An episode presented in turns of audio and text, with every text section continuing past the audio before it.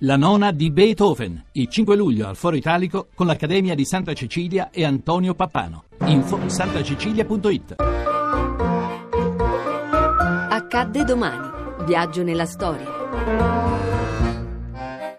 28 giugno 1997. Il pugile Mike Tyson viene squalificato per aver staccato con un morso parte dell'orecchio del suo avversario Evander Holyfield. Una finale così in un campionato mondiale non si era mai visto. La polizia sul ring, decine di persone che tentano di fermare Tyson, ormai senza controllo.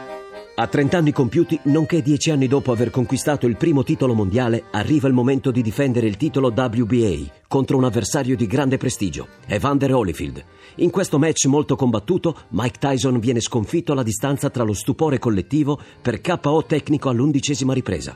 I dubbi su quanto sia rimasto delle sue qualità pugilistiche in seguito alla prigione si fanno sempre più reali. Arriva la rivincita con Holyfield che si tiene a Las Vegas, in Nevada, il 28 giugno del 1997, ma questa volta le possibilità di vittoria di Iron Mike, solitamente favorito dai pronostici, sembrano essere poche. Per un attimo si è rivisto il campione che conoscevamo prima della parentesi in carcere, poi l'incredibile finale finisce un mito, i commentatori già tramutano il soprannome di Tyson, non più la bestia, ma Dracula.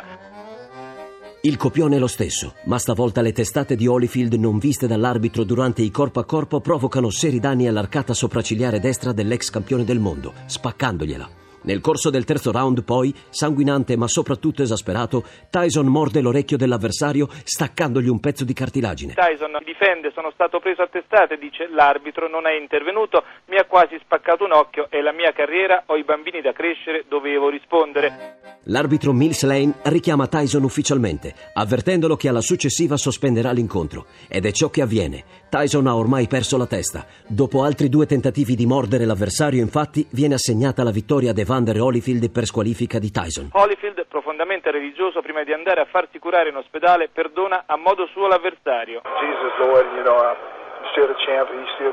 Gesù è con me, dice, sono ancora campione del mondo, non ce l'ho con Tyson, era l'unica chance che aveva per battermi. Al talk show di Oprah Winfrey, nell'ottobre del 2009, Tyson e Holyfield si sono riconciliati 12 anni dopo il morso di Las Vegas. A domani da Daniele Monachella. In redazione Laura Nerozzi, le ricerche sono di Mimmi Micocci, alla parte tecnica Gabriele Cagliazzo, la regia è di Ludovico Suppa. Il podcast e lo streaming sono su radio1.rai.it.